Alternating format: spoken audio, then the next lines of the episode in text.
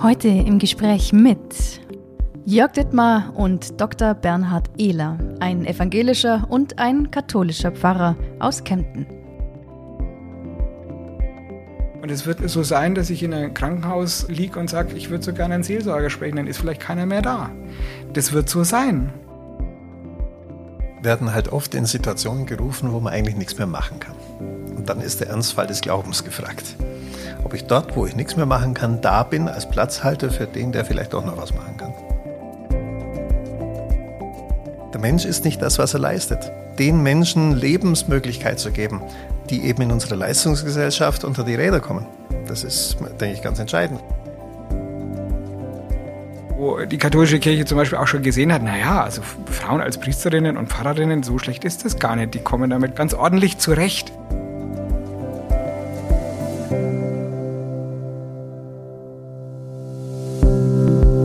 Allgäu Podcast mit Erika Oligunde Dirr.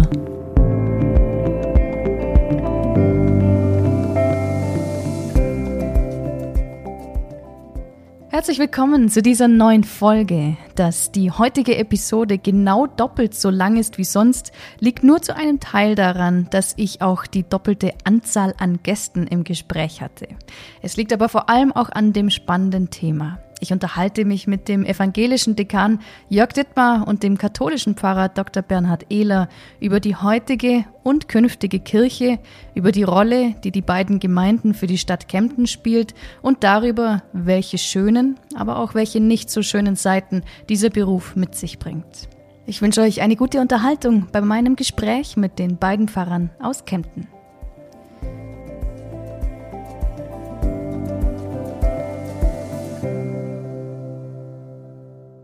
Erstmal herzlich willkommen im Podcast. Schön, dass ich hier sein darf.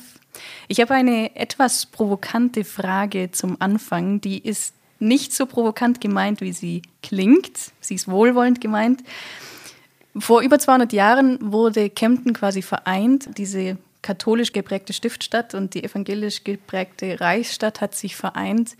Meine Frage, wäre es nicht an der Zeit, die Kirche zu vereinen? Brauchen wir noch zwei Kirchen?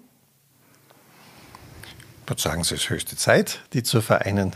Wir haben einen Auftrag dessen, auf den wir uns berufen, von, von Jesus Christus. Der hat noch am Abend vor seinem Leiden und Sterben darum gebetet, dass alle eins seien. Darum ist es ein Skandal, dass wir nicht eins sind. Nur heißt es nicht, dass Einheit Einheitlichkeit ist. Und deswegen sind wir dran zu schauen, wie Einheit ausschauen kann. Also wir haben eine Geschichte, die sich unterschiedlich entwickelt haben. Wir haben gemeinsame Grundlagen. Wir haben sozusagen das allergrößte äh, Paket von Glauben gemeinsam. Da unterscheiden wir uns überhaupt nicht, aber es gibt geschichtliche Auseinanderentwicklungen, es gibt unterschiedliche Akzentsetzungen und an denen müssen wir arbeiten, damit auch sichtbar wird, dass wir zusammengehören. Bei uns Evangelischen hat sich ja dann vor 500 Jahren in der Kirche die, die Form der Demokratie, so wird Kirche geleitet, dann eigentlich ausgebreitet. Und insofern hat sich bei uns dann auch relativ schnell viel Buntheit eingestellt. Also man kann so evangelisch sein und so evangelisch sein. Und bei uns dürfen äh, Kirchengemeinden vor Ort vieles ganz alleine entscheiden, wie sie handeln wollen, wie sie denken wollen. Und deswegen gibt es natürlich eine Grundbuntheit, ja, die wir unterdessen auch sehr, sehr lieben. Wir haben es dann mit der Hierarchie ein bisschen schwierig. Äh, und in diese Grundbuntheit gehört tatsächlich hinein, immer auch ökumenisch zu denken. Also zu sagen, und klar, dazu gehören unsere römisch-katholischen Brüder und Schwestern. Und insofern träumen wir eher nicht von einer Kirche, sondern wir träumen von einer bunten Kirche. Und wir haben das Gefühl, wir sind auch gar nicht mehr so weit davon entfernt. Was fehlt noch zum Zusammensein? Naja, es ist tatsächlich immer mal wieder ein Schmerz, und das kann ich ganz persönlich sagen, dass wenn wir endlich mal wieder Abendmahl feiern, dürften und könnten und das hygienisch so, dass es funktioniert, ähm, dass wir es halt auch gemeinsam feiern würden. Und an der Stelle gibt es noch Grenzen. Und es gibt ähm, aber auch andere Grenzen, die sind manchmal auch eher organisatorischer Natur wir Evangelischen sind jetzt mal losmarschiert und haben gesagt, wir wollen uns ein bisschen mehr engagieren, dass äh, junge Erwachsene das Thema Taufe nochmal durchdenken für ihre Kinder und wollen wir das machen und wenn ja und warum. Und da hat eigentlich die katholische Kirche überhaupt kein Problem. Da haben wir auch schon an ein paar Stellen was gemeinsam gemacht. Aber da merken wir schon noch, die, die Organisationen sind unterschiedlich, ähm, die Strukturen sind unterschiedlich und bis wir dann wirklich so ein Projekt auf die Beine kriegen, was ein bisschen Wirkung nach außen hat, naja, da brauchen wir einfach ein bisschen Geduld. Aber sag ich mal, schlimm ist es nicht. An, an diesen Projektthemen kommen wir vermutlich schnell vorwärts. Bunt sind wir auch bloß anders, nämlich weltweit. Ne? Und das gibt eine ganz unterschiedliche Dimension. Was hier zum Beispiel in der evangelischen Kirche in Deutschland schon an Verschiedenheit da ist, das haben wir weltweit. Wir haben zum Beispiel in der katholischen Kirche ein Ostkirchenrecht und ein Westkirchenrecht. In der katholischen Ostkirche gibt es verheiratete Priester, es gibt die orthodoxe Liturgie, aber die sind verbunden mit dem Papst. Äh, wir haben ein ganz anderes Kirchenrecht als die. Also es gibt unverheiratete Priester zum Beispiel. Ne? Ähm, jetzt, wenn wir die ganze Welt immer im Blick haben, ist manches viel komplizierter. In vielen Punkten könnten wir, sagen wir mal, in Deutschland uns einigen auf manches, was aber einen riesigen Aufschrei bedingen würde in der Ostkirche. Also wenn wir zum Beispiel bloß die Rolle der Frau in der Kirche nehmen, da sind wir uns hier in Deutschland oder in Westeuropa weitgehend äh, ähnlich in, in unserer Auffassung, Einschätzung. Aber die Rolle von Frauen in Rumänien oder in Afrika ist eine ganz andere. Das heißt, was in der katholischen Kirche entschieden wird, hat natürlich immer gleich weltweite Relevanz. Und von daher sind wir in vielem dann auch nicht so beweglich wie eine kleine deutsche Landeskirche. Und das andere, äh, wir haben uns eben 500 Jahre lang auseinanderentwickelt. Also wenn ich denke, ich bin, ich bin gebürtiger Augsburger, da gab es die Confessio Augustana 1530, wo, wo man versucht hat, evangelischerseits darzustellen, dass man eigentlich gut katholisch ist, dass man nur eine Reform möchte von bestimmten Missständen in der katholischen Kirche. Damals hätte man sich beinahe noch darauf geeinigt, wenn nicht aus politischen Gründen das dann äh, auseinandergegangen wäre. Aber jetzt haben wir eben unterschiedliche geschichtliche Entwicklungen, unterschiedliche Akzentsetzungen und an denen arbeiten die Theologen, dass man die wieder überwindet. Eins kann man aber vielleicht auch noch sagen, natürlich haben wir in Deutschland, insbesondere in Deutschland, eigentlich eine super Situation für die Ökumene. Mhm weil wir sind von den Kräften her ungefähr halb-halb. Und wir haben sowas Tolles wie, wie, wie, die Städte Kempten oder Augsburg oder auch andere Städte, wo Evangelische ganz stark sind, wo Katholische ganz stark sind und wo man Dialog auf Augenhöhe führen kann und wo der andere schon auch weiß, wo seine Stärken und seine Schwächen sind und wo die katholische Kirche zum Beispiel auch schon gesehen hat, naja, also Frauen als Priesterinnen und Pfarrerinnen, so schlecht ist das gar nicht, die kommen damit ganz, ganz ordentlich zurecht. Ja? Das ist aber eben, wenn man eine weltweite Kirche hat und dann gucken Sie mal nach Polen oder dann gucken Sie tatsächlich nach Afrika, wir haben da Partnerschaften, tatsächlich das Thema Homosexualität, so wie wir evangelisch-lutherische Kirche in Bayern damit umgehen, mit Segnungen und mit der Möglichkeit, dass die wirklich in allem äh, ganz gleich behandelt werden, wenn ich dann einen Gast evangelisch-lutherisch aus Tansania da habe, meinen Ge Gegenbischof, das Thema ist für den, das kann er nicht ansprechen. Da, da lenkt er sofort ab. Ja? Und Frauen als Pfarrerinnen in Tansania, äh, evangelisch-lutherisch, würden nach ihrem Kirchenrecht gehen. Äh, nein, das ist dann eher sein Schwager. Also dieses, diese Spannung, die man da global hat, ja, ähm, das haben wir zum Glück in der evangelischen Kirche äh, natürlich so organisiert, dass wir immer mal ein paar Schritte weitergehen können. Wir können einfach mal was ausprobieren. Können hoffentlich auch den römisch-katholischen manchmal zeigen, hey, so schlecht ist es gar nicht. und äh, es äh, funktioniert doch eigentlich ganz gut. Und äh, wir zeigen auch, dass das mit den verheirateten Pfarrern an sich auch relativ vernünftig funktioniert äh, und so und äh, empfinden uns da manchmal als der, der, der halt mal vorausgehen darf. manchmal würden würden wir uns wünschen, dass ihr ein bisschen schneller hinterherkommt, weil viele Dinge, glaube ich, haben wir ganz gut in den Griff gekriegt ähm, und können zeigen, dass sich Kirche in diese Richtung auch entwickeln kann. Das hat natürlich immer seinen Preis. Ne? In der evangelischen äh, Kirche gibt es unendlich viele Gruppen und Gruppierungen. Das heißt, wenn jemand sagt, das ist mir wichtig, dann macht er seine eigene Gemeinschaft auf und lebt das, was ihm wichtig ist. Für uns ist die Einheit ganz wichtig. Deswegen sind wir langsamer, weil wir versuchen, all die verschiedenen Strömungen mit im Boot zu halten.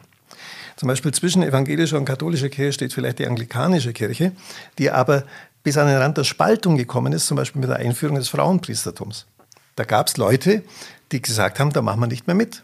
Und dann bricht es halt wieder auseinander. Und wir sehen eben diesen Auftrag der Einheit und versuchen dann eher behutsamer zu sein, damit diese unterschiedlichen Leute im selben Boot bleiben können. Und darum ist es aber auch gut, dass wir einander haben, Äh, unser früherer Bischof Viktor Josef damals hat immer gesagt, wenn ich mir ein Auto kaufe, möchte ich, dass da sowohl die Bremsen als auch der Motor funktionieren. Und vielleicht brauchen wir einander in diesem Sinn. Wenn wir jetzt mal vom globalen ganz runter nach Kempten kommen, wie funktioniert dieses Miteinander jetzt hier in Kempten ganz konkret? Also ich glaube schon mal, indem wir freundschaftlich verbunden sind, indem es eigentlich keine wichtige Frage gibt, in der wir nicht im Kontakt stehen. Jetzt gerade als Corona begann, äh, wir haben uns abgesprochen, was können wir denn machen, auch ein Zeichen zu setzen. Ne? Äh, Jörg Dittmar hatte die gute Idee, nachdem Antenne Bayern äh, die Bayern-Hymne gesendet hat, jeden Tag um 15 Uhr, mit der Bitte eben einfach ein Zeichen der Solidarität mit denen zu setzen, die jetzt in der Pflege besonders beansprucht sind, haben wir gesagt, da hängen wir uns ran und läuten die Glocken und laden unsererseits ein, auch für die zu beten. Ja? Oder äh, Höhepunkt für mich war letztes Jahr am 3. Oktober äh, zum Gedenken der Wiedervereinigung also ein gemeinsames, dankbares Singen für Deutschland hier auf dem Hildegardplatz, das wir mit allen christlichen Konfessionen gemacht haben. Das ist übrigens auch nochmal typisch für Kempten. Nicht nur evangelisch-lutherische und römisch-katholische arbeiten zusammen, sondern es gibt die Arbeitsgemeinschaft christlicher Kirchen mit neuapostolischen, mit evangelischen Freikirchen, mit rumänisch- und russisch-orthodoxen, sodass da also eine große Bandbreite ist und eigentlich die meisten Christen, die hier in der Stadt leben, auch hier zusammenwirken, sichtbar zusammenwirken. Und das sogar auf einer verlässlichen Basis. Das ist also die Idee hinter dieser ACK, Arbeitsgemeinschaft christlicher Kirchen. Die treffen sich regelmäßig, da gibt es einen Vorstand. Ich darf im Moment der Vorsitzende noch sein. Ähm, wir machen Pläne, wir gucken, wie geht es jeder Kirche. Wir schauen, gibt es mal wieder eine Aktion, die wir gemeinsam machen können. Wir sind auch Ansprechpartner für die Stadt, wenn sie irgendwas braucht und will, wenn sie sagt, da ist eine Einweihung, wer könnte uns da begleiten. Da gibt es ein soziales Problem. Wir haben auf der Basis auch kurz vor Weihnachten nochmal geschaut, wie geht es Obdachlosen im Moment in der Stadt.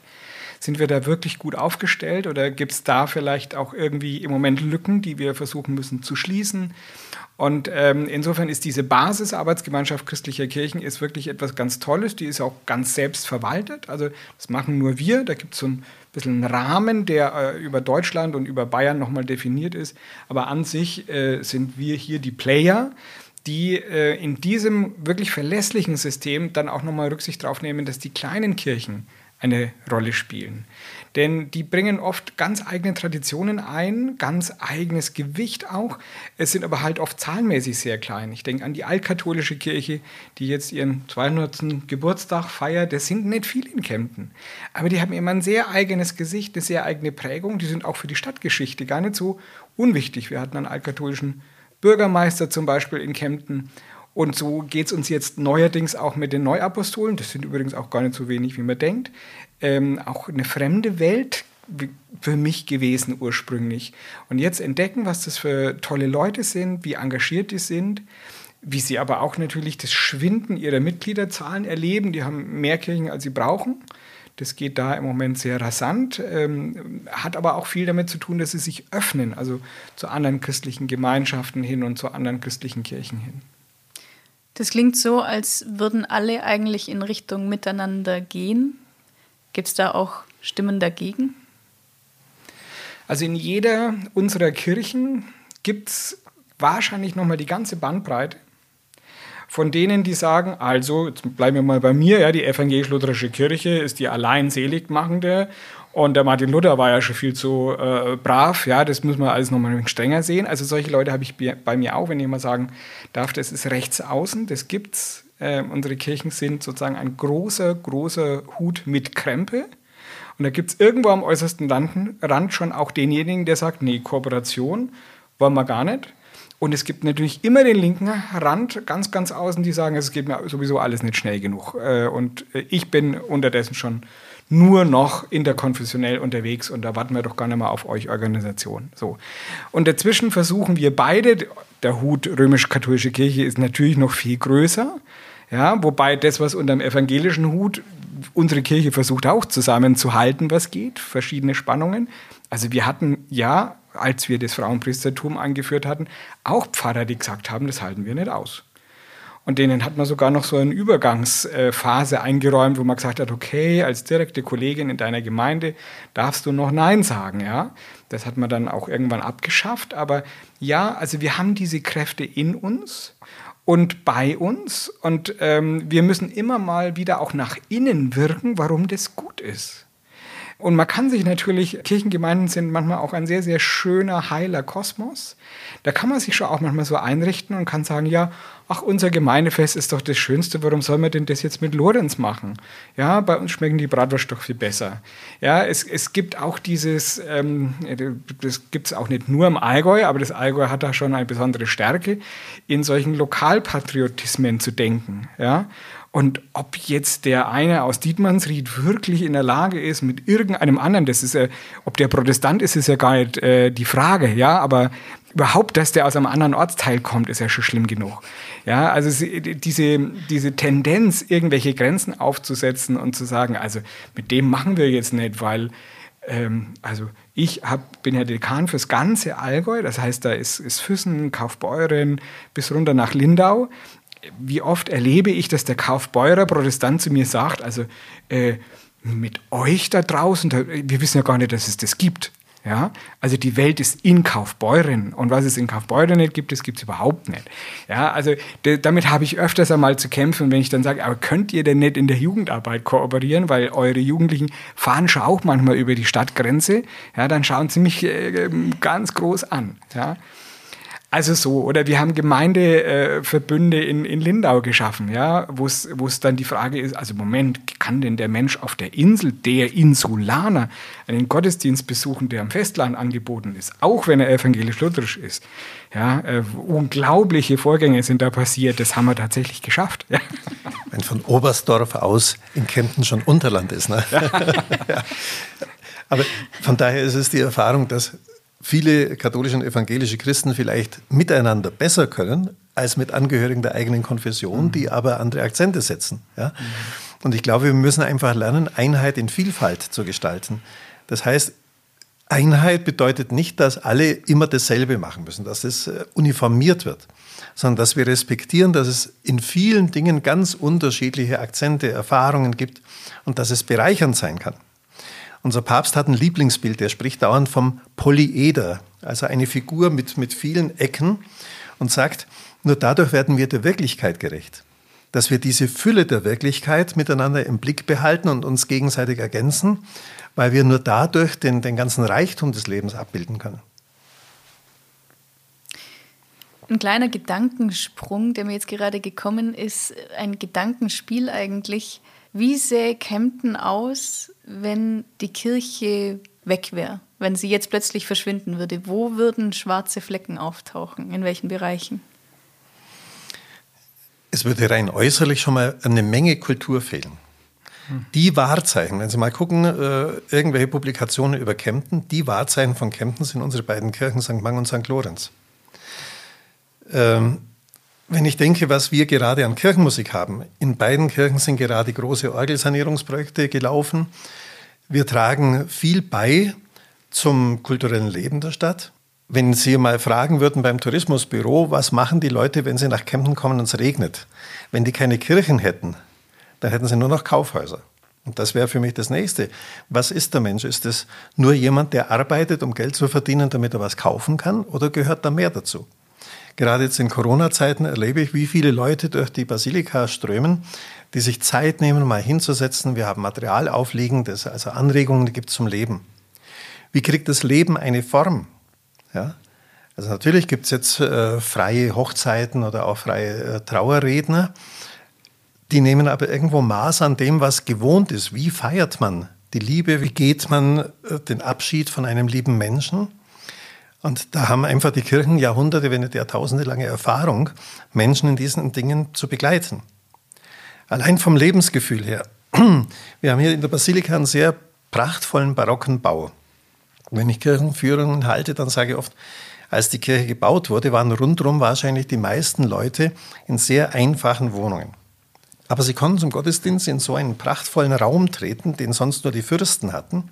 Und sie durften diesen Raum betreten in dem Bewusstsein, das ist mein Raum. Ich kann im Thronsaal Gottes Platz nehmen, weil ich ein Kind Gottes bin. Ich muss nicht bloß Tag für Tag mühselig mein täglich Brot erarbeiten und schauen, dass ich halbwegs um die Runden komme. Ich darf feiern, weil ich von Gott angenommen bin, weil ich geliebt bin, weil ich was wert bin. Und ich denke, dieses Lebensgefühl, das ist schon mal ganz entscheidend. Und dann spricht man natürlich viel von Werten heute, obwohl das meistens inhaltlich gar nicht so genau bestimmt wird. Aber wenn ich nur anfange mit Grundgesetz Artikel 1, dass die Würde des Menschen unantastbar ist, welche Begründung finde ich für diese unendliche, unverfügbare Würde des Menschen, wenn ich die Tatsache, dass jeder Mensch von Gott seine Würde hat? Wenn wir nur als Menschen unter uns wären, dann können wir ja darüber streiten, ob der Mensch nicht anderen Zielen geopfert werden kann oder muss, wie das in totalitären äh, Systemen der Fall ist. Aber für uns ist die Würde des Menschen unverfügbar und es gilt dann unabhängig von der Konfession oder der Religion. Deswegen haben wir immer den Blick auch auf die Angehörigen äh, anderer Religionen oder Konfessionen, weil wir sagen, allein die Tatsache, dass jemand Mensch ist, verpflichtet uns, als diejenigen, die glauben, dass Gott Mensch wurde, dem Menschen zu dienen. Von daher für eine menschliche Stadt, glaube ich, haben die äh, Religionen, speziell die christlichen Konfessionen, eine hohe Bedeutung. Und das äußert sich dann auch in praktischen sozialen Einrichtungen, die wir hier haben. Hm. Hintergrund Ihrer Frage ist sicherlich, es entscheiden sich natürlich im Moment ganz viele Leute dafür zu sagen, ich trete aus der Kirche aus. Das hat natürlich oft damit zu tun, dass sie sagen, naja, weil eben die Kirchensteuer ist mir zu hoch. Manche ärgern sich auch über Entscheidungen der Kirchenoberen. Manche fühlen sich auch von ihrer Ortsgemeinde nicht so umsorgt, wie sie sich äh, wünschen würden. Das ist auch schon wirklich schade. Ähm, aber dahinter steckt natürlich oft auch der Gedanke, das ist das System, das wird schon irgendwie weiterlaufen. Und es ist auch oft der Gedanke, ich brauche die ja jetzt erstmal nicht. Das kann ich mir ja dann nochmal überlegen, ob ich die später irgendwann nochmal haben will, äh, weil das machen sie ja schon ganz schön mit der Konfirmation und da habe ich äh, eigentlich mal eine Beerdigung erlebt, das war auch nicht schlecht, aber ach, deswegen bleibe ich doch da nicht. Ja? Und das ist natürlich schon äh, als Überlegung erstmal ein bisschen schade, weil es heißt, äh, und das können wir als Kirche nicht ändern, wir sind tatsächlich oft erst dann da oder für die Menschen da, wo Notlagen sind. Und dazu braucht es ein System von anderen, die in dem Moment sagen, ja, ähm, das trage ich jetzt mal mit. Also wir haben ein schlichtes Wort dafür, das heißt Solidarität. Dass die, denen es gut geht, die zahlen in die Krankenkasse ein für den Fall, dass es ihnen mal schlecht geht. Und zum Glück äh, sind das die mehreren, denen es gut geht. Ja? Und wir Kirchen sind eigentlich erstmal so aufgestellt. Also wenn ich äh, beobachte, wie wir Trauernde begleiten, wenn ich sehe, was jetzt unsere Klinikseelsorger zu tun haben und wie die sich bemühen, Kontakte zu machen, wie sie sich bemühen, dass Angehörige noch auch in einer Corona-Situation Abschied nehmen können von Menschen, die sterben. Wie wir jetzt äh, im, im Dekanat Kempten, das ist jetzt eine Besonderheit von uns Protestanten, wir haben eine Stelle für Suizidprävention, wie wir versuchen ranzukommen an Menschen, die äh, mit ihrem Leben abschließen oder Angehörigen, die das Gefühl haben, äh, Moment, da ist irgendwas komisch. Ja? Und wir wissen oft auch, dass das, was wir tun, äh, ein Tropfen auf dem heißen Stein ist. Ich will aber nicht in einer Welt leben, in der das keiner mehr tut. Ähm, was passiert denn? Wo kann ich mich denn hinwenden, wenn ich den Eindruck habe, mir reicht mein Geld vorne und hinten nimmer? Dann haben wir die Schuldnerberatung von der Diakonie hier in Kempten, von der Caritas draußen im Landkreis. Überall ist Kirche. Und wenn man mal jetzt mal ein bisschen theologisch weiterdenkt, dann ist Kirche überall, wo Menschen für Menschen da sind. Das hat ja dann irgendwann auch nichts mehr mit einer Organisation zu tun. Das können wir auch nicht alles nur auf unsere Fahnen schreiben wo eine Mutter sich um ihr Kind kümmert und wo eine Familie einen alten Menschen bei sich daheim pflegt oder in einem Altenheim weiter einfach der liebevoll begleitet wird. Überall da geschieht Kirche. Und ich glaube, in der Hinsicht, sich Kirche aus der Welt wegzudenken, würde auch gar nicht funktionieren, weil dann würde nichts mehr funktionieren, wo Liebe ist und wo Menschen hoffen und wo Menschen gegenseitig einander durchtragen. Ja, und wo sie auch ein Herz dafür haben, dass das, was man sieht und das, was jetzt ist, nicht alles ist. Da ist Kirche. Und ein Teil davon sind wir auch als sichtbare Organisation. Und ich bin froh, dass es uns so noch geben kann, weil wir auf sowas hinweisen, weil wir über sowas sprechen, weil man nämlich ansonsten den Eindruck hätte, es gäbe nur noch das andere, das, was Angst macht, das, was laut ist, das, was sich in den Vordergrund rückt. Ähm, aber wir sind eben, es ist auch unser Job, darauf zu deuten, auf diese unsichtbaren, auf diese kleinen Dinge, die das Leben überhaupt erst möglich machen. Und äh, die halten wir heilig. Und das ist unser, das ist unser Auftrag eigentlich. Und die wollen wir auch schützen, aber die wollen wir auch manchmal hochheben und auf den Goldgrund legen und sagen, wisst ihr überhaupt, wie toll das ist, dass wir das machen und dass wir das haben. Und so geht es mir übrigens auch gerade mit dieser Pandemie. Das ist alles echt, echt, echt schlimm, was wir gerade erleben müssen. Aber dass uns in diesem Moment, in dem wir jetzt sind, das Leben von alten und kranken und schwachen Menschen mehr wert ist als das Blühen unserer Wirtschaft und als diese Riesenmaschine des Kapitalismus, wo wir vor einem Jahr oder sagen wir mal vor zwei Jahren alle noch gedacht hätten, dieser Maschine werden wir doch alles unterordnen. Unsere Natur, unsere Gesundheit, unsere Freiheit, unsere Daten, das ist eine Maschine, der wir nichts mehr entziehen können. Das war doch ein Gefühl, was wir mal hatten. Und äh, alle, die gedacht haben, ja, Klimawandel, wie halten wir das auf? Diese Maschine halten wir doch niemals auf. Und jetzt leben wir gerade in einer Welt, so übel und schwierig das ist, wo wir die Maschine des Kapitalismus anhalten und sagen, jetzt ist uns das Leben unserer Alten und Schwachen wichtiger. Und das passiert bei uns und das passiert in vielen Ländern überhaupt der ganzen Welt. Und das ist eine Werteentscheidung, vor der ich Riesenrespekt habe und wo ich auch sagen würde, das ist mein Bild von Christentum. Ja, in gewisser Weise, das ist die Basis, auf der das geschieht, was, was wir Kirche nennen. Das heißt, das Zentrum unserer Botschaft, der Mensch ist mehr wert als seine Leistungsfähigkeit. Ne? Mhm. 1999 wurde in meiner Heimatstadt Augsburg eine gemeinsame Erklärung zur Rechtfertigungslehre unterschrieben, also eine Kernbotschaft von Luther, wo deutlich wurde, wir sind uns darin eins. Und die Kernbotschaft lautet, der Mensch ist nicht das, was er leistet. Der Mensch ist ein absolut Geliebter. Und dafür gerade zu stehen. Und gerade dafür den Menschen Lebensmöglichkeit zu geben, die eben in unserer Leistungsgesellschaft unter die Räder kommen. Das ist, denke ich, ganz entscheidend. Und da gibt es bei den Leuten eine ganz ambivalente Haltung. Kürzlich kriege ich eine Anfrage, äh, schreibt eine Frau, sie hat vor, aus der Kirche auszutreten, sie möchte aber wissen, ob sie dann trotzdem kirchlich heiraten könnte. Also sie hat offenbar Schwierigkeiten mit Kirche, mit der Kirchensteuer oder sonst was. Aber es ist ihr ein Anliegen, dass ihre Liebe unter dem Segen Gottes steht. Weil sie merkt, bei allem Bemühen, ist nicht sicher, dass wir es zu zweit hinkriegen. Wir brauchen vielleicht noch mehr. So viele Fragen, die jetzt auftauchen in meinem Kopf. Ich würde ganz kurz gerne mal, bevor ich noch auf Corona zu sprechen komme, das Wort Job äh, nochmal aufgreifen. Hat sie dieses Zwischenmenschliche in diesen Job getrieben oder war es eher diese Arbeit für die Kirche, für Gott, für die Organisation? Ja, eine schöne Frage. Also Jetzt ist es halt bei den Evangelischen gibt es das halt. Ne? Mein Papa war auch schon Pfarrer. Und ich habe als Kind äh, durfte ich in, also mein Spielplatz war eine Kirche, ja. Da haben wir manchmal aufgeräumt, da haben wir manchmal Verstecken gespielt, da durfte ich nachts rein und habe an der Orgel rumprobiert oder mal eine Fledermaus gefangen. Das war einfach cool. Auf die Weise ist man auch sehr verbunden. Äh, für, für mich, glaube ich, ist auch diese Verbundenheit dass es diesen Jahreslauf gibt. Das haben wir als Pfarrerskinder natürlich anders erlebt. Weihnachten war Stress. Ja, da wussten wir, unser Papa ist gestresst, aber trotzdem ist es einfach schön gewesen, ja, mit in der Kirche dabei zu sein, von Kindesbeinen an. Und zu merken, ich war in einem kleinen Dorf, die Gemeinschaft, die da entsteht. Also äh, ich durfte auch als Kleiner mit, wenn die Geburtstagsbesuche gemacht wurden. Und wie geht es der Frau sowieso? Und äh, wir haben die dann noch im Krankenhaus besucht. Und dann war ich irgendwann Kreuzträger bei einer Beerdigung und wusste, wie, wie, wie halten die jetzt zusammen? Und was ist auch die Not dieser Familie? Da hat man halt manchmal auch am Küchentisch bei uns drüber geredet und was können wir jetzt für die tun? Und fällt euch was ein? Und der Nachbar hat doch gesagt, er könnte da was. Und das waren so die Geschichten einer kleinen Welt von Kirche und Dorf und gab es gar keinen katholischen, das war in Oberfranken, da gab es wirklich nur evangelisches, gab es noch. Ja, ähm, und das habe ich schon sehr geliebt. Und zugleich aber muss ich auch zugeben, es war eine Welt für mich, die, eine Welt der Bücher. Das heißt, ich habe äh, mich interessiert, was ist denn die Wahrheit und was tut Menschen auch gut. Ich bleibe immer der Überzeugung, dass Religion, äh, da muss die Dosis, auf die muss man achten.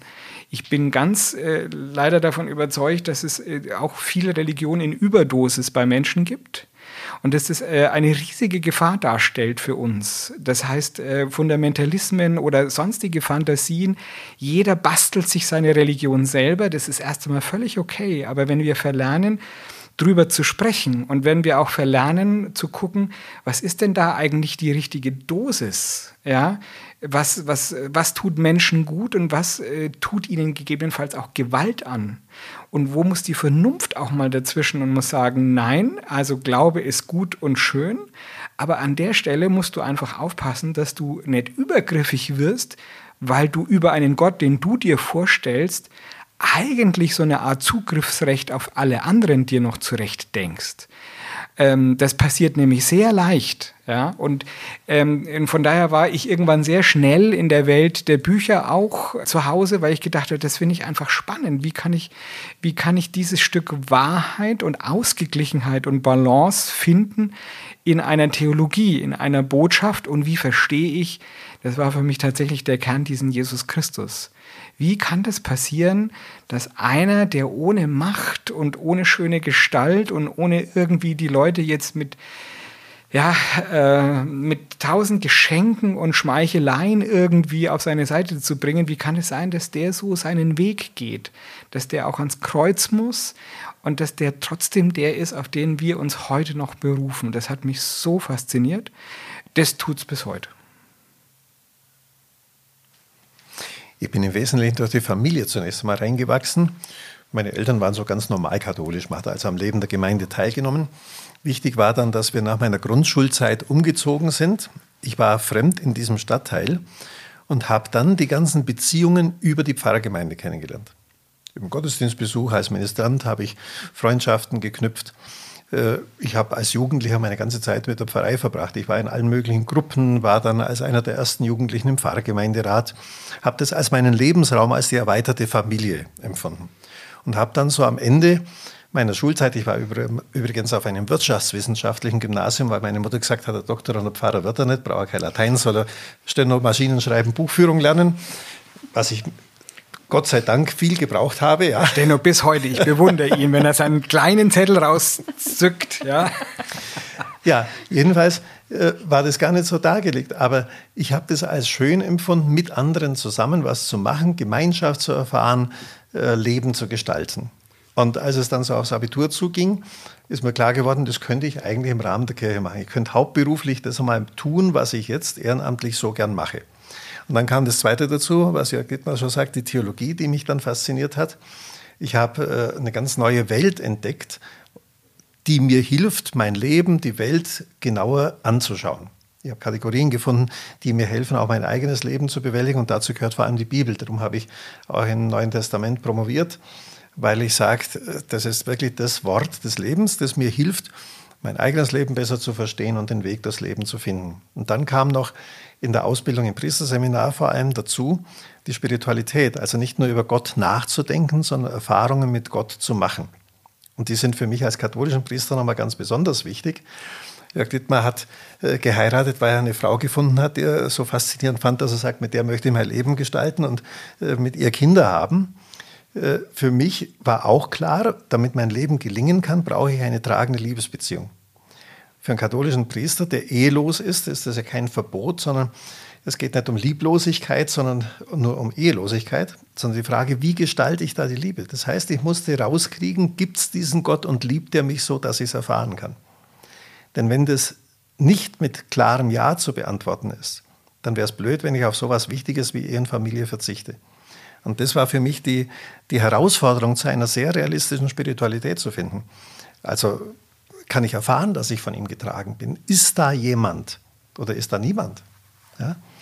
Und äh, da muss ich sagen, das trägt mich heute noch und äh, jetzt im Juni werden es 44 Jahre, dass ich da drin bin. Was reizt Sie an dem Job? Jetzt unterscheiden wir uns ein kleines bisschen. Ich bin zwar auch immer noch Pfarrer, ähm, aber ich bin es nur zu 17 Prozent und zu 83 Prozent bin ich Dekan. Das heißt, in unserer evangelischen Kirche ist es so, äh, der Dekan ist da tatsächlich der Vorgesetzte meiner Pfarrer zum Beispiel bin ich das. Ich leite die Verwaltung. Ich bin im Vorstand vom Diakonischen Werk. Ich repräsentiere. Ich gucke, dass ich Geld herkriege und Zuschüsse für unsere Gebäude. Ich darf ein bisschen auch mitentwickeln. Wie wird sich äh, evangelische Kirche denn hier in Zukunft aufstellen?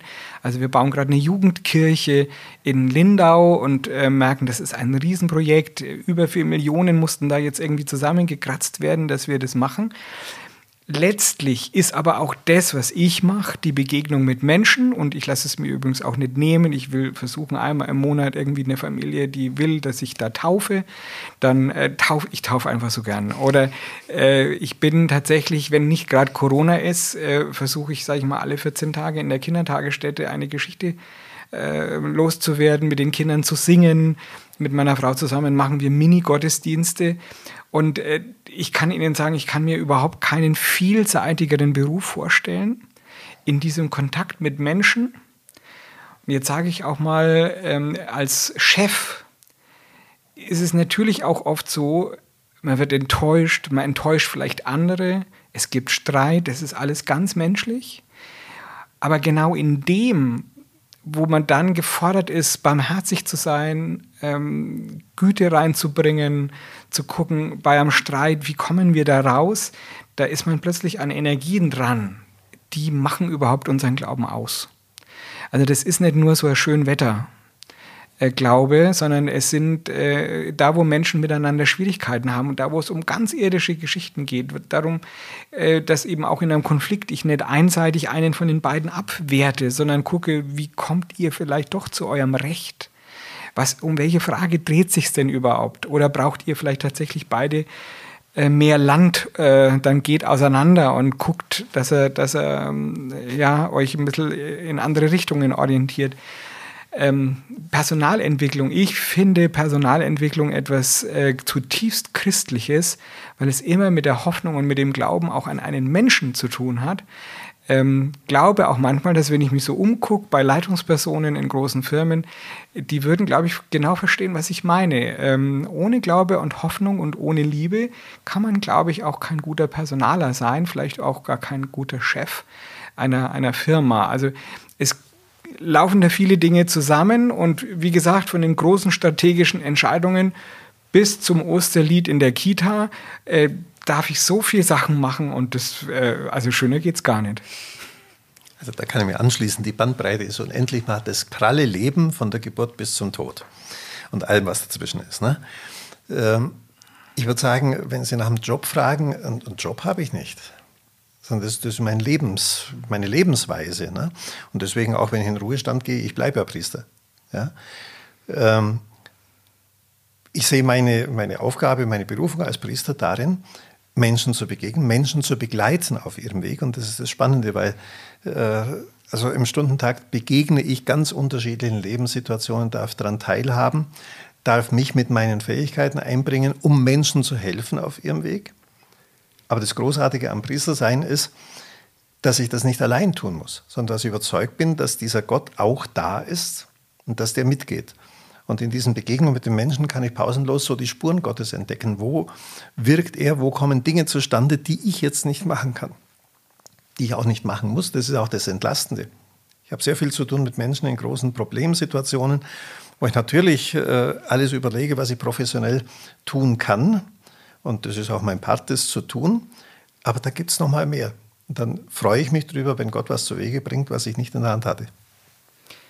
Und vielleicht müssen wir aber auch noch kurz die andere Seite nennen. Also leicht ist dieser Beruf im Moment auch nicht. Das will ich schon auch sagen. Also bei aller Begeisterung. Ich finde, es ist schon manchmal auch ganz schön hart, was wir im Moment als Kirchen alles so äh, vor den Latz geknallt kriegen, wo ich äh, auch das Gefühl habe, komm, da müsste man mal alles, bis, man müsste ein bisschen tiefer nachdenken. Also ich fühle mich manchmal so wie ein, wie ein Elternteil von einem pubertierenden Kind und wo halt einfach die, die Kinder sagen, ihr seid an allem schuld und das sind wir nett und wo man, sage ich mal, mit Füßen tritt, was vielleicht später einem wieder ganz wichtig sein wird, dass es irgendjemand auch aufgehoben und bewahrt hat.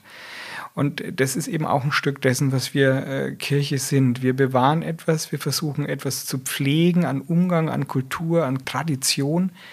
Und das ist jetzt schon manchmal auch ein bisschen ähm, krass, ja. Also es gibt so eine Lust, auf Kirche einzudreschen. Es gibt so eine Lust zu sagen, so, ihr habt ja in der Pandemie habt komplett versagt und ihr habt an der Stelle auch nur noch Fehler gemacht und wir müssen jetzt gerade den Kopf hinhalten äh, für eine Tarifvertragsdebatte, wo man sagt, ja, warum ist es denn überhaupt der Anspruch, dass ähm, Menschen, die eine Pflegeeinrichtung betreiben, auch noch einen Aktionär satt machen nebenher.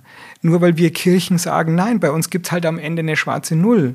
Also wir wollen nichts verdienen, wir wollen auch nicht unbedingt was draufbuttern. Bei uns machen wir Pflegeeinrichtungen stationär oder ambulant so, dass es am Ende halt einfach eine schwarze Null gibt. Und weil wir das tun, haben wir ein bisschen mehr Geld für unsere Mitarbeitenden. Und warum soll denn jetzt auf ganz Deutschland ein Tarifvertrag ausgebreitet werden, bei dem dann Aktionäre Gewinne machen können? Ich glaube sowieso, dass man im Krankenhaus keine Gewinne machen sollte, in der Pflege auch keine Gewinne machen sollte. So, aber das, wir kriegen das im Moment fast auch äh, in den Öffentlichkeitsbereichen äh, nicht mehr an den Mann. Da kann man halt schnell Scherze drüber machen wir stehen das durch, weil wir, wir, uns gibt schon eine Zeit lang und wir erleben, dass wir dann im einzelnen Kontakt mit Menschen merken, ach, es gibt so viel Substanz, ja, und es gibt auch, auch dann doch wieder ähm, Geschichten, in denen Menschen auch wissen, stimmt, da ist mir auch echt Gutes widerfahren und da war es auch gut, dass es die gab und dass die ihren Job gemacht haben.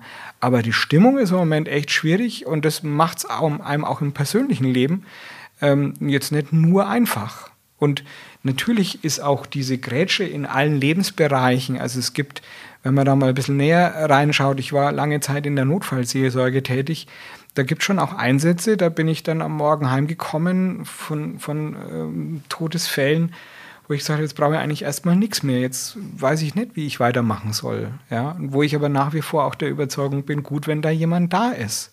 Und zwar nicht nur der Arzt und nicht nur der Sanker, der dann wieder wegfährt und nicht nur der Polizist, der sagt, ich muss jetzt eigentlich weiter. Also äh, von daher, ich liebe meinen Beruf. Es gibt aber auch schon Momente, wo ich gedacht habe, boah, jetzt brauche ich mal einen Tag frei, Minimum. Das ist eben Pfarrer, ist halt auch dann da hoffentlich, wenn es am schlimmsten ist. Und ich hatte Ihnen vorhin erzählt, das Thema Suizid, Angehörige äh, nach dem Suizid, denen geht es so schlimm. Das ist so schwierig, äh, sich irgendwie zurechtzufinden.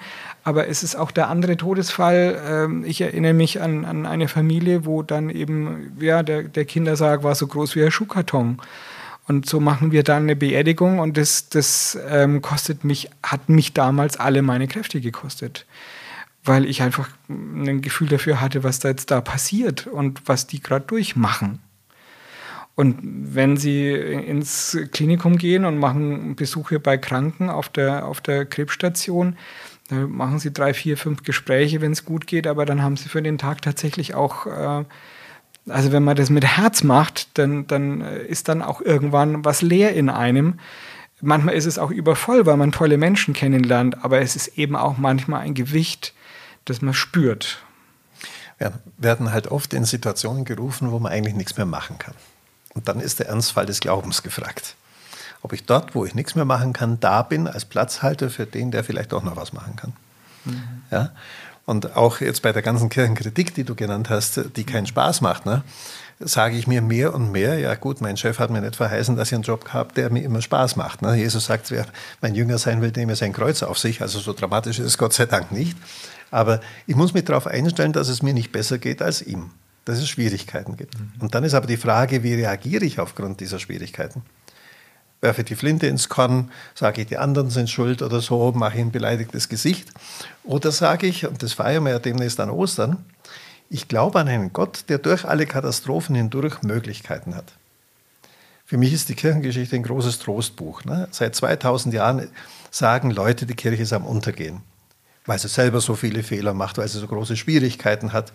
Sie hat all diese Schwierigkeiten durchgestanden, wenn sie Gott zugetraut hat, dass er noch Möglichkeiten hat. Ja. Und ich traue ihm auch zu, dass er mit mir, mit meinen Schwächen was anfangen kann. Deswegen kann ich es gut aushalten, wenn es um mich herum Leute gibt, die nicht so perfekt sind, wie ich mir das manchmal wünsche. Weil ich sage, dieser barmherzige Gott, der kann mit uns was anfangen und mit ihm zusammen ist alles drin. Wer fängt auf an Tagen, an denen es so mühsam ist? Ist es Gott oder sind es Kollegen? Wenn ich frech sage, es ist natürlich immer Gott, weil der hat natürlich super Helfer und eine Helferin, die er mir geschickt hat, ist meine Frau und meine zwei Kinder.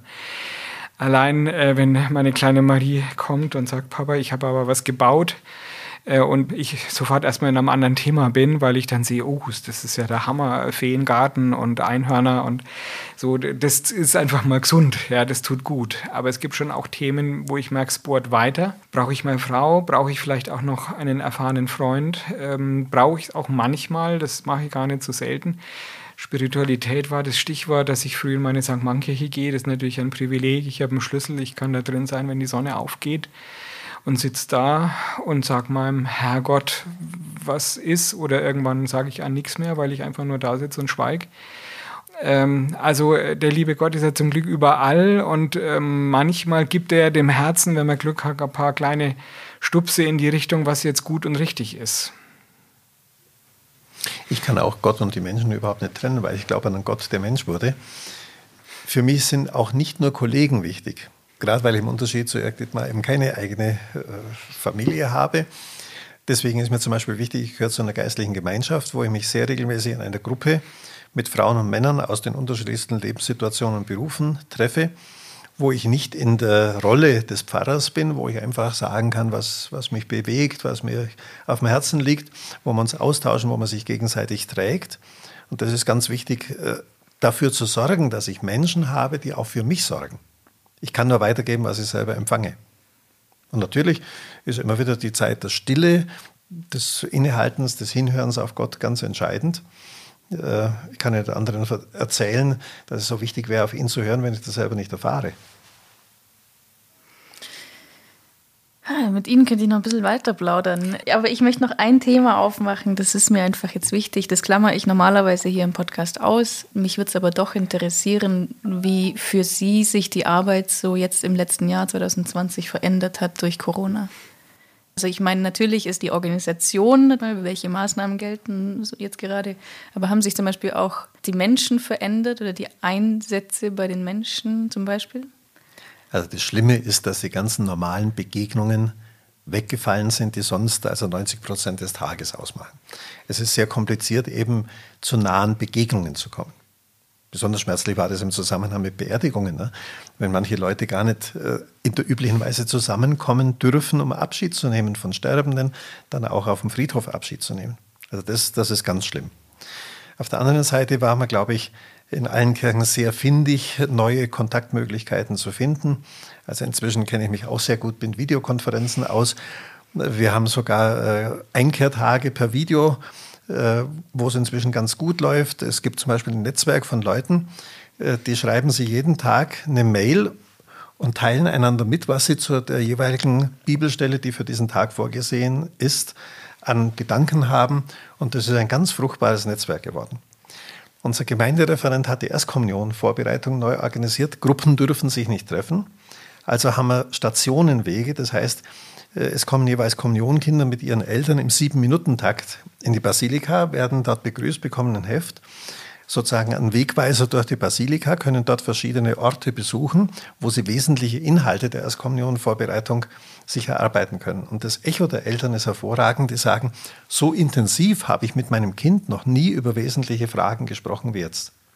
Also es ist so manches möglich. Wir versuchen kreativ zu sein, aber klar ist, die normalen Begegnungen fallen weg. Und vor allem, äh, alle, die jetzt entweder Angst haben, sich anzustecken mit Corona, äh, und deswegen nicht in die Basilika kommen. Oder auch diejenigen, die sagen, das ist mir jetzt nicht so wichtig. Die sehe ich in der Kirche nicht. Also wir haben wahrscheinlich knapp die Hälfte der Gottesdienstbesucher, die wir sonst haben. Die Basilika sieht immer noch relativ voll aus mit den Plätzen, die uns zur Verfügung stehen bei Abstandsregeln. Aber viele sind halt irgendwo aus dem Gesichtskreis verschwunden. Vor allem, was fehlt, das sind diese ganzen unkomplizierten Begegnungen. Ja? Also wir haben schon auch Sitzungen gemacht äh, per Video, aber dann wird halt das besprochen, was dringend notwendig ist. Aber persönlich vorher und nachher ein bisschen ins Gespräch zu kommen, das fehlt. Und da hoffen wir dringend, dass das bald wieder möglich sein wird. Denn wir sind schon eigentlich äh, gar nicht anders denkbar als im wirklichen Kontakt. Ja, beinahe würde ich auch sagen im physischen Kontakt. Also mein inneres Bild ist, ich meine, das ist in der katholischen Kirche wenig anders, aber bei uns in der St. Mann-Kirche, da feiert man Abendmahl, in dem alle aus einem Kelch trinken und in dem sich dann um den großen Altar herum im großen Kreis alle hinstellen und spüren, sich spüren, sich die Hand geben. Ich habe keine Ahnung, wann das jemals wieder so werden wird, ob das jemals wieder so werden wird, weil Menschen vielleicht auch in Zukunft vorsichtiger sein werden. Aber das ist das Bild, wie wir Kirche ticken und wir können das im Moment natürlich ausgleichen mit manchen Dingen und wir merken, welche Chancen wir auch haben. Ich bin jetzt auch ständig irgendwie im Fernsehen oder TV Allgäu oder ARD zeichnet unseren, unseren Gottesdienst auf. Wir machen selber Aufzeichnungen. Also wir machen wirklich richtig viel in der Hinsicht und, und entdecken auch Chancen. Aber ich will schon auch ganz nüchtern sagen, also so wie wir auf diese, diese Wellen gucken, die diese äh, Infektionslage immer wieder gibt, so gibt es, glaube ich, auch seelisch Wellen. Und ich erlebe, dass es immer wieder Menschen gibt, die dann wirklich gute Energien haben, die, die äh, haben dann wieder tolle Ideen. Unsere Pfarrer jetzt gerade, wie sie Ostern vorbereiten.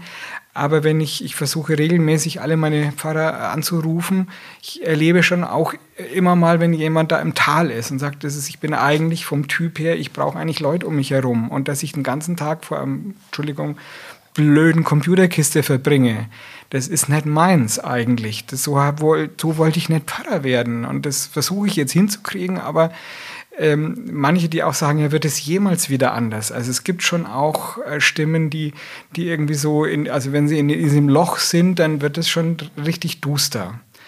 Und das erleben wir dann schon auch in der Seelsorge, dass äh, es ältere Menschen gibt, die sagen, also wie, wie kommen wir denn da wieder raus? Also man hat oft noch so bis Weihnachten war so, naja, wenn es dann rauswärts geht, das stehen wir schon irgendwie durch. Und jetzt höre ich immer mehr Stimmen von Menschen, die äh, so das Gefühl haben, das hört ja jetzt nie wieder auf. Ja? Wenn wir den Impfstoff haben, dann kommt die nächste Mutante und es gibt also fast ein wenig Weltuntergangsstimmung, die wir jetzt manchmal in der Seelsorge auch antreffen.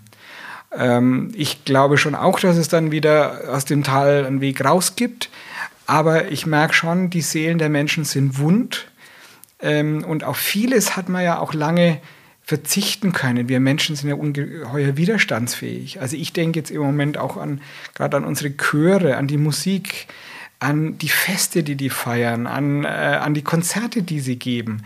Ja, na klar kann ich, äh, ein Mensch kann jahrhundertelang ohne Konzert leben. Das ist, mag schon sein. Aber will er denn das? Ja, also ein Leben ohne Mops ist möglich, aber sinnlos, hat Loriot gesagt. Und für mich ist es so mit der Kultur. Das ist schon irgendwie, man kann sich schon so durchfritten. Ja, aber dass Menschen miteinander ein Bach singen, äh, ein Oratorium singen, eine Messe singen, das ist halt etwas, das bringt einen Glanz in die Seele. Und auf den kann ich ja zeitlang verzichten, auf den Glanz. Und irgendwann werden aber die Fenster trüb. Und in der Situation habe ich manchmal das Gefühl, sind wir, ich habe besonders immer wieder auch ein Herz für unsere Kirchenmusiker. Ja? Wir haben hauptamtliche Kirchenmusiker, die müssten eigentlich Chöre leiten. Ja, die spielen halt jetzt dann vom Videogerät Musik ein äh, an ihrer Lieblingsorgel. Das ist schon alles gut und das machen die super. Aber man sieht denen richtig an, wie die eigentlich ein bisschen verdorren gerade. Und äh, so möge Gott uns schenken, dass wir dann irgendwann auch mal da wieder ins Freie treten und ähm, echte Menschen und echter Kontakt und echter Gesang und das ist alles nicht ersetzbar. Vor allem je länger es dauert, umso mehr merke ich, liegen bei den Menschen die Nerven blank. Und in allen Feldern, wenn es einen kleinen Konflikt gibt, der steigert sich ins Unendliche, weil die Leute keine Kraft mehr haben, das vernünftig äh, zu bewältigen. Ja. Und da sehen wir eine Kraft vor allem zu entlasten. Wir haben im Advent und jetzt auch in der Fastenzeit immer am Sonntagabend um sechs äh, ein Format davon Aufatmen für die Seele mit geistlichen Impulsen und Gebeten und vor allem 20 Minuten schöne Orgelmusik. Da ist die Basilika voll, weil die Leute das Bedürfnis haben, einfach mal die Seele baumeln zu lassen, aus dieser Anspannung rauszukommen. Na, wenn ich denke, wie viele müssen schauen, wie sie das über die Runden kriegen, wenn die Kinder wieder wegen Quarantäne zu Hause sind, nicht in die Schule oder die Kita mhm. können, jetzt zu Hause zu arbeiten und Kinder zu betreuen, die, die haben keine Nerven mehr. Und deswegen alles zu tun, was irgendwie wohltut, was entspannt, was einen Frieden reinbringt, das halte ich für das Entscheidende jetzt. Nerven liegen blank, aber ich glaube, wir haben zum Teil auch ein wenig für andere Leute das Gefühl verloren, wie es dem eigentlich geht ich glaube, manche würden, wenn ich jemanden gegenüber habe, den ich sehe, den ich vielleicht sogar riechen kann, dessen Gestik und Mimik ich äh, irgendwie äh, aufnehmen kann, dann würde ich vielleicht auch anders oder besser mit dem umgehen. Wir hauen und manchmal jetzt auch so aneinander wie Billardkugeln, klock, klock, klock. Das geht schon irgendwie. Aber wir könnten ja viel mehr.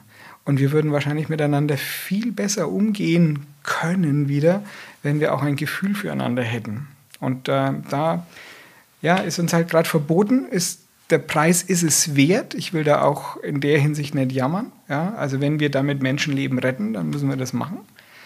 Aber das äh, hört hoffentlich irgendwann auf, weil es einfach auch, äh, der Preis ist schon auch hoch. Eine Frage noch. Ja, bitte. Wie sieht die Kirche oder was ist die Rolle der Kirche in zehn Jahren? Also, erstens mal, eure Kirche und unsere Kirche betreffend äh, wird es uns auf jeden Fall noch geben, das ist völlig klar.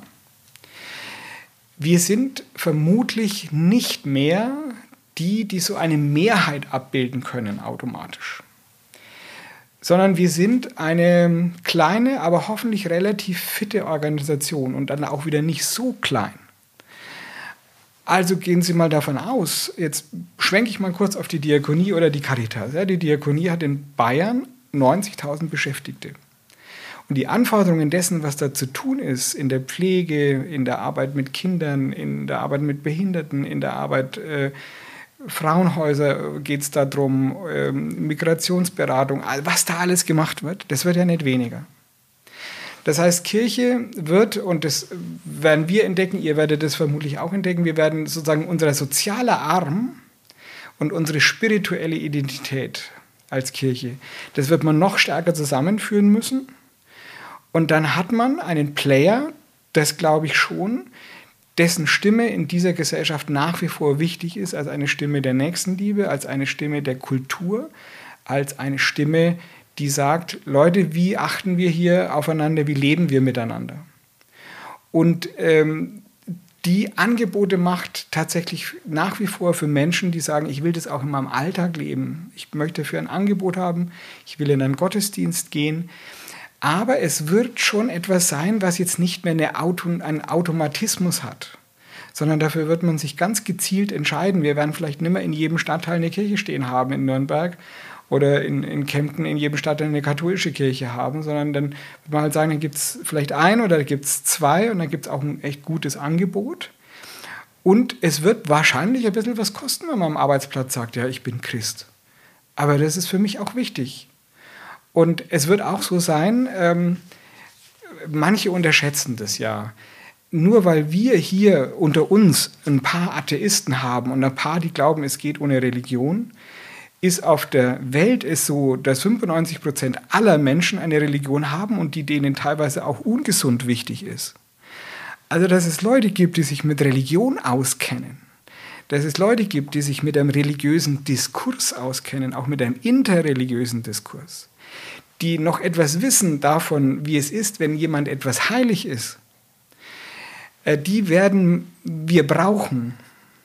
Und das wird für eine globale Entwicklung ganz entscheidend sein, dass es ähm, Kirche nämlich auch, auch evangelische Kirche ist global aufgestellt. Also, dass es hier äh, Menschen gibt, die sagen, also wir haben ein Wissen über unsere Region, wir haben ein Wissen über unsere Spiritualität, wir haben aber auch ein weltweites Wissen. Und du, wenn du zu uns kommst in einen Gottesdienst, dann kannst du jemanden treffen, der kennt jemand, der ist in Tansania und mal zu begreifen, was das für ein tolles Netzwerk ist, das wird viele Menschen wahrscheinlich dann überraschen. Und glaube aber, dass wir eines Tages äh, da auch äh, wirklich viel bewegen können mit diesem Netzwerk. Also von daher, so sehe ich Kirche, wir werden uns gesund schrumpfen im, äh, äh im, im Wort Sinn. Wir werden uns sicherlich auch, also von, das ist zu positiv gesagt, wir werden auch wahnsinnig viel wunderschöne Dinge nicht mehr tun können wenn einfach immer weniger Menschen Mitglied der Kirche sind und äh, aus uns aus, aus Dingen zurückziehen, da werden Kirchen verfallen, es wird Gemeindehäuser nicht mehr überall geben. Wir werden nicht Gottesdienste überall noch anbieten können. Wir werden auch nimmer ständig verfügbar sein. Es wird Konfirmanden in irgendwelchen Dörfern geben, die keinen Konfi-Unterricht kriegen können, weil kein Pfarrer mehr da ist. Und es wird nicht automatisch so sein, dass ich in einem Krankenhaus liege und sage, ich würde so gerne einen Seelsorger sprechen, dann ist vielleicht keiner mehr da. Das wird so sein. Und manche, die das schon erlebt haben, ähm, psychosoziale Notfallversorgung, wenn da einer mit einer spirituellen Tiefe kommt, ist das schon auch nochmal was anderes. Die werden dann seltener werden. Das ist so. Also von daher, gesund schrumpfen ist äh, ein falsches Wort vielleicht auch wieder auf der Seite. Es werden ganz viele tolle Dinge nicht mehr möglich sein, weil wir viel kleiner werden. Aber verschwinden werden wir nicht. Und ich glaube, für einige Themen, die in unserer Gesellschaft total wichtig sind, werden wir der wesentliche Ansprechpartner bleiben. Nach dem Zweiten Weltkrieg gab es ja noch die klassische Volkskirche, also so eine gewisse Identität äh, von Wohnbereich und Kirchenzugehörigkeit. Also in, in, Franken war man halt evangelisch, in Oberbayern katholisch und man konnte es gar nicht leisten, wenn man in dem Dorf wohnt, nicht zur entsprechenden Kirche zu gehören. Das bricht total weg. Äh, das ist nicht unbedingt eine großartige inhaltliche Änderung, sondern es wird anschaubar was eigentlich schon da ist. Viele Leute, die zu unseren Kirchen gehörten, waren nicht unbedingt jetzt äh, überzeugte Christen, sondern haben halt dazu gehört, weil man dazu gehört. Und die treten jetzt halt aus, von daher wird das sichtbar. Ähm, mit der Reduzierung bin ich völlig äh, d'accord. da wird vieles abgebaut werden, weil wir das Personal, weil wir die äh, Personen nicht mehr haben. Mir kommen zwei Bilder für die Zukunft der Kirche. Das eine hier ein Allgäuer Bild, vielleicht so wie die Berghütten des Alpenvereins. Ne?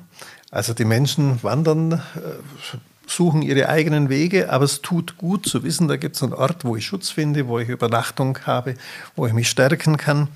Also Kirche so als Herberge am Weg, wo Menschen kommen, wenn sie dann einen Halt brauchen, eine Unterstützung brauchen. Und das andere wäre das biblische Bild vom Salz der Erde. Äh, das ist für Jesus das Bild von Kirche. Ne? Nicht, dass alle da dazugehören, dann wäre die Suppe versalzen, ja. Aber die Kirche hat ihren wesentlichen Beitrag eben auch um einer humanen Gesellschaft willen. Dass die Kirche der Platzhalter ist oder der, der Anwalt ist derer, die in Not sind, die sonst unter die Räder äh, zu geraten drohen. Dass wir erinnern daran, dass es mehr gibt als Arbeit und Konsum. Und genau dann, wenn wir uns unterscheiden vom, vom Mainstream, dann werden wir, glaube ich, auch wieder interessant. Viele sagen jetzt, ich, ich brauche Kirche nicht, denn was machen denn die Besonderes? Ich kann das auch anderswo haben. Ne? Also was weiß ich, wenn man im, im 18. Jahrhundert äh, oder 19. Jahrhundert Krankenschwester werden wollte, musste man praktisch Ordensschwester oder Diakonissin werden, damit man diesen Beruf ausüben kann. Jetzt kann man sozial tätig sein, ohne in einer kirchlichen Organisation zu sein. Aber so der, der Markenkern, würde ich mal sagen, also Sinnstiftung, Beistand in Notsituationen, ähm, Erschließung größerer Horizonte bis hinein in die ganze Kultur, die ja im Abendland in der Tat christlich geprägt ist, die man nur verstehen kann von diesem Hintergrund her. Da sehe ich unsere Chance und unsere Aufgabe. Ein schönes Schlusswort. Wunderbar. Vielen Dank für das Gespräch. Vielen Dank. Gerne. Mehr Informationen zu den beiden Pfarrern, den beiden Gemeinden sowie deren Arbeit finden sich in den Shownotes und wie immer unter podcast.allgäu.de. Dort gibt es auch den Link zur Arbeitsgemeinschaft christlicher Kirchen und den zu den Beratungsangeboten der Diakonie in Kempten. Vielen Dank fürs Zuhören und bis zum nächsten Mal.